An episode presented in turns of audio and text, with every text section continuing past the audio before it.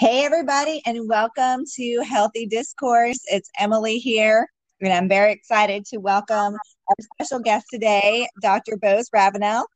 And we have done another episode together on a somewhat similar topic relative to COVID, at least. But today we are going to talk about the expected emergency use authorization for the new Pfizer COVID shot for um, five to 11 year olds. Is that correct, Dr. Ravenel? Yes. Yep, that's the ages. So, welcome to Healthy Discourse. We're so glad to have you again and thank you for your time. Um, let's just dive right in. So, last week, Pfizer proposed to the FDA the emergency use authorization of a somewhat different dose, if I'm correct, um, of the Pfizer vaccine for COVID 19 for children ages 5 to 11. When do you think, I mean, based upon how things have worked so far, do you expect that they will move forward with this authorization and do you think they'll do it quickly? First of all, your guess is as good as mine. None of us knows. But my, my intuition is that because so much of COVID has become politicized, I suspect it's a largely politically uh, influenced situation. Right, right. And, uh, so I'm, I'm, I wouldn't be surprised to see it EUA authorized within the next weeks. Yeah, that's kind of what my thoughts are as well. And, you know, I watched bits and pieces of the booster shot, um, the the session that they had to discuss the booster shots, and although it seemed like there were many questions asked and a lot of the panel members wanted further research and so forth, that didn't seem to matter when it came down to the vote. And so I expect that that might be the same thing that we see happen here. Yeah, um, I agree. Yeah. Well, let's dive into some of the considerations that parents have because, you know, I think that looking back um, over the last since January. I don't know that all of us expected, at least I didn't, um, that we would be at a place where all of these mandates and requirements on such a broad scale have erupted. And I think it would be short sighted not to expect something similar to happen with our children when this is emergency use authorized. And so the response of parents early on is going to be pivotal for what happens next. And so um, I would love for you just to talk about where what are your thoughts right now on what this emergency use authorization might mean in the immediate future as well as in the long term um, as it comes to benefits and or concerns when it comes to our children and these proposed vaccines Sure. First of all, in my 31 year pediatric career, followed by 11 years in academic pediatrics, followed by six and a half years at Robin Hood Integrative, working with a lot of children whose parents were concerned about vaccine balance of risk and benefit. Um, studied vaccines for 10 years now, thousands of hours. But anyway, um, number one, the in regard to children, the COVID vaccines um, are, in my opinion, bottom line, drawn from really, I'm not, I haven't treated COVID, but I'm drawing my information from Dr. Peter McCullough, uh, mm-hmm. arguably the world's expert both in academic and in treating COVID in America, um, and others like him, American uh, Frontline Physicians, AAPS, mm-hmm. the Association of American Physicians and Surgeons, and so on. And they're saying that because children are at such a low risk for death or hospitalization from COVID, even if they don't get treated, which is another subject, early treatment, but even without treatment, the probability of a child getting COVID and being hospitalized and or dying is lower than it is for influenza. That's a fact that's not even debatable. It's admitted by the CDC. Mm-hmm. So since that's true, there's really no need for a vaccine, especially considering there's, there's early treatment available. But right. to the reality of the fact that sooner or later, and probably sooner, I think there will be an EUA authorization, not approval, of the vaccines for children, different ages. The red flags that have come up with the VAERS vaccine adverse event recording system and now acknowledged by the vaccine manufacturers and listed as by the CDC as potential complications of the vaccines in children. It includes myocarditis, which have been thousands of cases in children. Children don't typically obviously get myocarditis out of the clear blue. And so that's a huge concern. Um, a journal article just published, I just read last night, toxicology reports with 127 references in the medical literature summarizes the data about children. Why are we vaccinating children against COVID 19? And the authors conclude that children should not be, there is no justification from the scientific evidence. And I mm-hmm. would argue from rational evidence, there's just no rational or scientific argument to justify vaccinating children with COVID vaccine in any circumstance, period. Right. I think, I think scientific literature shows that. But more right. particularly, he shows that the likelihood of a child dying from a COVID vaccine is greater than the likelihood of a child being hospitalized with COVID. Mm-hmm. I think I've seen recently um, specific to, and I and I'm interested in this specifically because I have a bunch of long, lean boys that live in my household. Um, that for some reason it seems like preteen athletic boys who are muscular and athletic and healthy seem to have elevated risk. Um, if I'm correct, they have a six times higher risk of hospitalization from vaccine injury than they do from COVID. Is that correct? It's Absolutely true. Yeah. And so we're talking about these lean, muscular, healthy boys that typically would be looked at as the healthiest that when vaccinated are having some of the worst re- reactions. Um, and so I guess the question becomes does the risk outweigh the benefit? And I think mm-hmm. from what you're telling me that you would say that no, it does not. so no, um, I, I, honestly believe, and so I, I, really believe and would have no problem uh, telling someone on the medical board that I believe it. I tell anybody that. I believe that to give a child a COVID vaccine should be considered malpractice and mm-hmm. is a crime against humanity. There's no justification for it whatsoever. Well, let's talk about, and I, and I don't know that we know a lot of these details yet because it seems like a lot of things stay hidden. But from what I understand, they have been doing some research on five to 11 year olds. This is a smaller da- dose, and you know it's probably going to be marketed as being somewhat different. What do we know so far about what is being proposed to be emergency use authorized? Do we know what's in that vaccine? Do we know much about the research that's been done on 5 to 11 year old children? Well, f- first of all, under EUA, under the authorization process prior to approval, as I understand it, the vaccine manufacturers are not required by law to disclose all ingredients that are called proprietary. Mm-hmm. So we do not know all the ingredients. We cannot know. Number two, this is most important. In the virology article I just referred to, the authors break down the data, the number of children, Pfizer, for example, their vaccine, and it's in the Pfizer's uh, information sheet available to physicians, the number of children that they included in the trials for which they got only two months of data to get to the uh, emergency use authorization. Children less than 12, they had none. No child less than 12 was included in the trials in the two month study in which they got the authorization. 12 to 15 years old, there were 46 children who got a vaccine, 42 a placebo. You need several hundred to several thousand to get any meaningful data. And the number of children 16 to 17 was 66 got the vaccine, 68 placebo.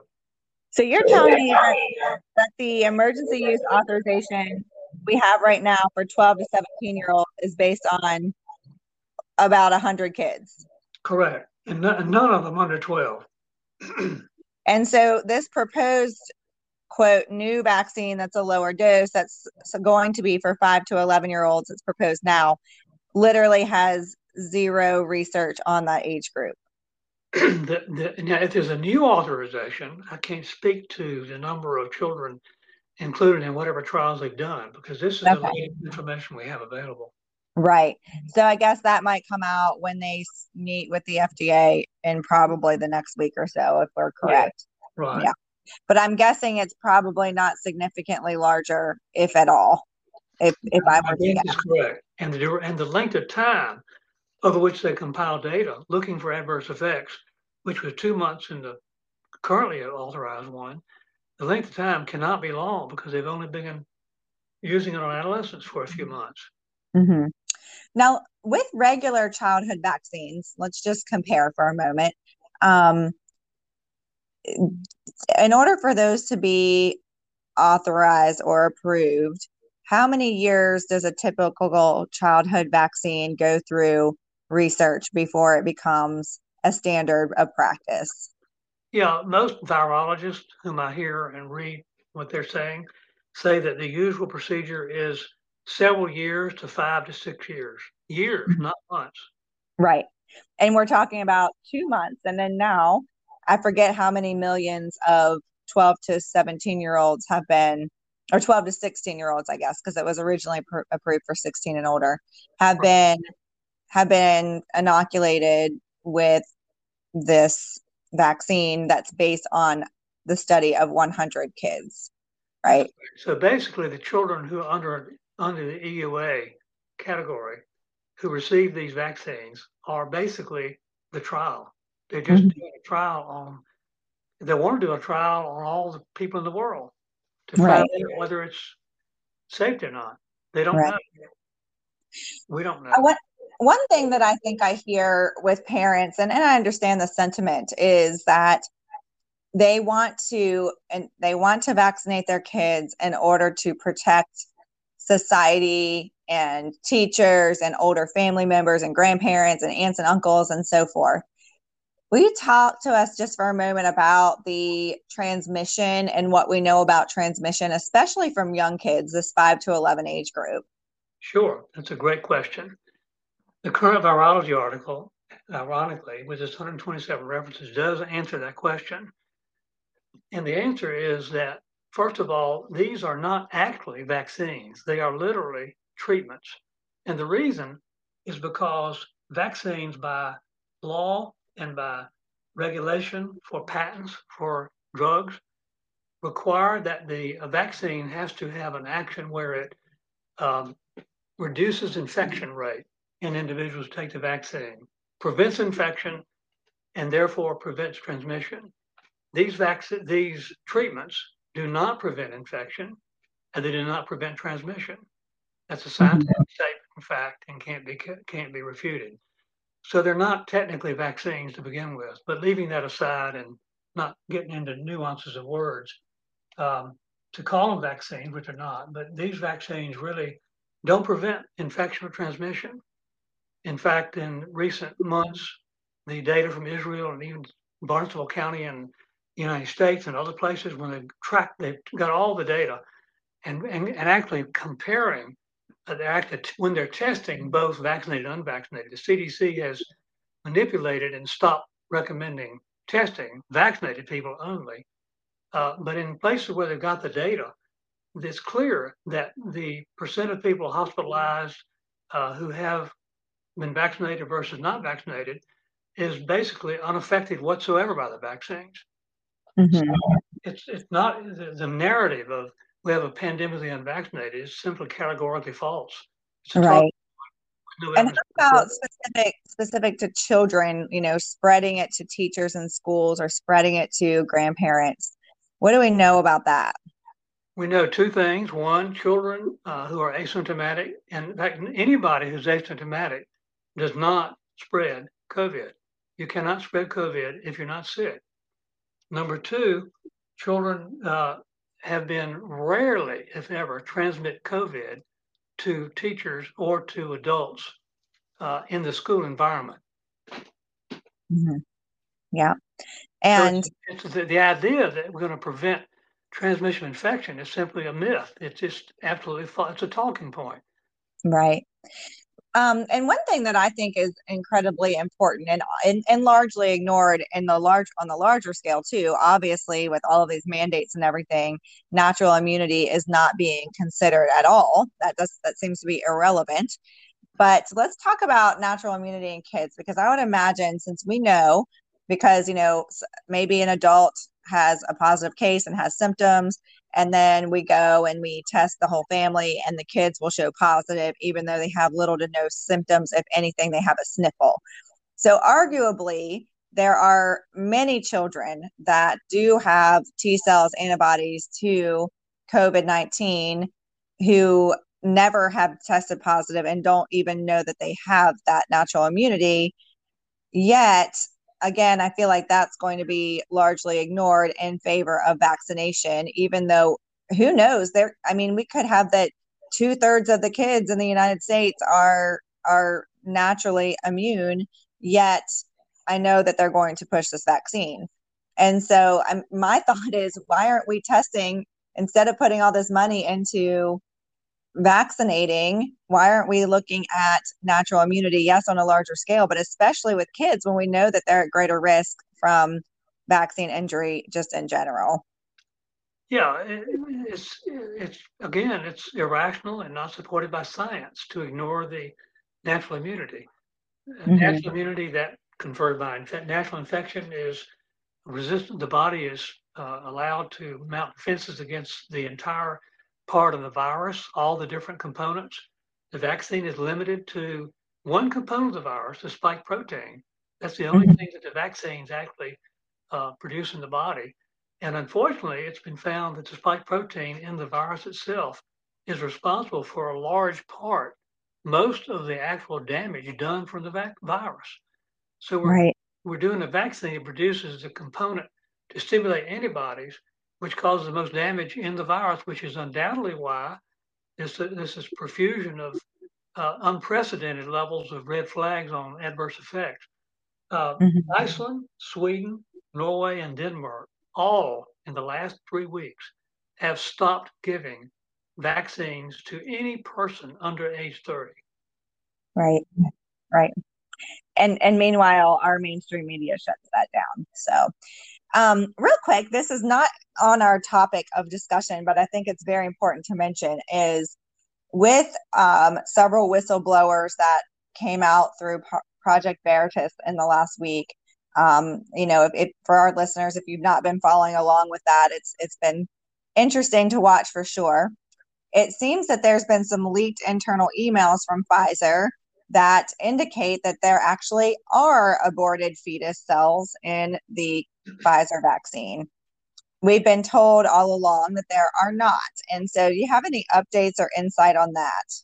No, I saw the same thing you did, and that is true. And um, uh, from other sources I've seen, uh, I'm convinced that the, the primary vaccines now being used, the mRNA and Johnson J and J's uh, DNA vaccine uh, transmitted by an actual virus. DNA when people don't understand that when they hear about a, a, a viral vector, what that means is the vaccine is giving somebody the actual the, the component of the vaccine is embedded within a, a an actual pathogen. Mm-hmm. So, but but that is most of those vaccines do contain some kind of uh, effect, uh, fetal cell derived from abortion components. Mm-hmm. Right. And and I what it just baffles me on some level too because I know five or six individuals personally who have had their religious exemptions denied because they've talked about this issue and been told, well, no, you can take the Pfizer vaccine. That only applies to some vaccines. Meanwhile, it's coming out that, well, no, we actually just don't want people to know that and so i share that part just because i think it's so important for us as a as consumers as citizens uh, to make sure that we are continuing to ask questions of how can this be? And why is it that these things are getting shut down? And why is it that this information isn't more widespread? And and we need to continue critically thinking and asking questions and pushing back And for the parents out there, I mean, I know that I'm expecting. I mean, I'm fortunate that my kids go to a school that respects our our our opinion our, our medical decisions as individuals and as parents. But I know that many parents are going to be faced with the challenge of what am I going to do with this? And I think it's important that we just remind ourselves that our bodies, we have autonomy over our bodies. And it is not the school system or the government. And that goes for our children. We have very important decisions to make when, as for our children. And it's very easy to cave to pressure, and it's very difficult not to cave to pressure. And I think this is the time that we have to band together to stand strong and really do our own research and don't just take any of our word for it. Go and look at the information yourself. And um, and and I'll try to link to the the study that you're that you've mentioned and our in our show notes. I know sometimes those can be difficult to share, but we'll do our best to get that out there so that you know parents have this at their disposal and there there is power in numbers and there is um, and, you're not alone. If you feel like you're the only one that feels this way and has questions and concerns about what's going to happen next for your kids you're not. I can promise you that because i hear from 25 people at least every single day um, that are feeling that same way. And so um, we we are not being required to do anything. Sure is life getting harder? Absolutely but we're not being required and we still have those decisions and choices to make um, because we still have a constitution even though it's being challenged so any closing remarks from you dr Ravenel? yeah two things one uh, going back to the question from parents uh, uh, uh laudably uh, considering that giving their child a vaccine might help protect society whatever not only does it not do that but it turns out that the vaccine program, according to Dr. McCullough, Geert Vanden Bossche is a virologist who worked for uh, one of the vaccine develops vaccines. They said that this has been a tragic blunder of epic proportions because when you give vaccines widespread during a pandemic, you select out, it puts pressure to select out uh, more contagious and more resistant pathogens come in Delta variant. Mm-hmm. Delta variant is largely a result of the vaccine program. Right. The opposite right. being solved by it.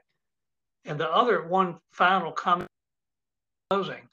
Uh, a, a, post that I did, somebody else made it and I copied it and sent it. If you can question it, it's science. If you cannot question it, it's propaganda. Mm-hmm. People should reflect on that. And it's true because we, even physicians are putting up anything on Facebook or public media if you even question safety, give facts about their data, takes it down, boom. So it's all propaganda. You know what? I'm sorry. You made me think of one last follow up question. I know that this summer, RSV in kids, especially, but in adults too, just kind of was like everywhere in the middle of the summer. And there are different theories as to why that might be. But during your career, did you ever see such a spike in RSV infections during the summer? And do you think that the rise in that virus might have something to do with the way that we're approaching this pandemic? As far as no, in my career, 31 years in primary, primary care pediatric practice, we I, almost most kids got RSV, but it was in the winter. I don't mm-hmm. recall ever even thinking of it in the summer.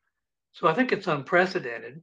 And I'm uh, because we know now that these uh, quote vaccines, so-called vaccines, actually for a period of a period, a couple of weeks, suppress the immune system, the innate immune system. That's why even the CDC recommends, and they talk about for the first couple of weeks mm-hmm. after the vaccine, you're more vulnerable to COVID mm-hmm. than you were before because your innate immune system is suppressed. Therefore, it's to me logical and quite rational and likely that the explanation for this RSV huge outburst is is basically triggered by the vaccine program. Mm-hmm. Right. Yes.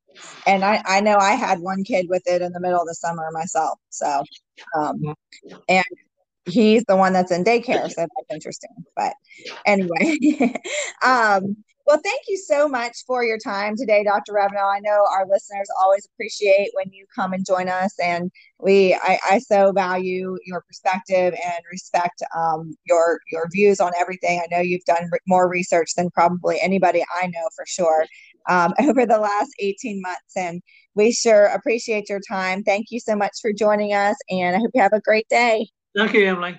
Thank you. Yeah.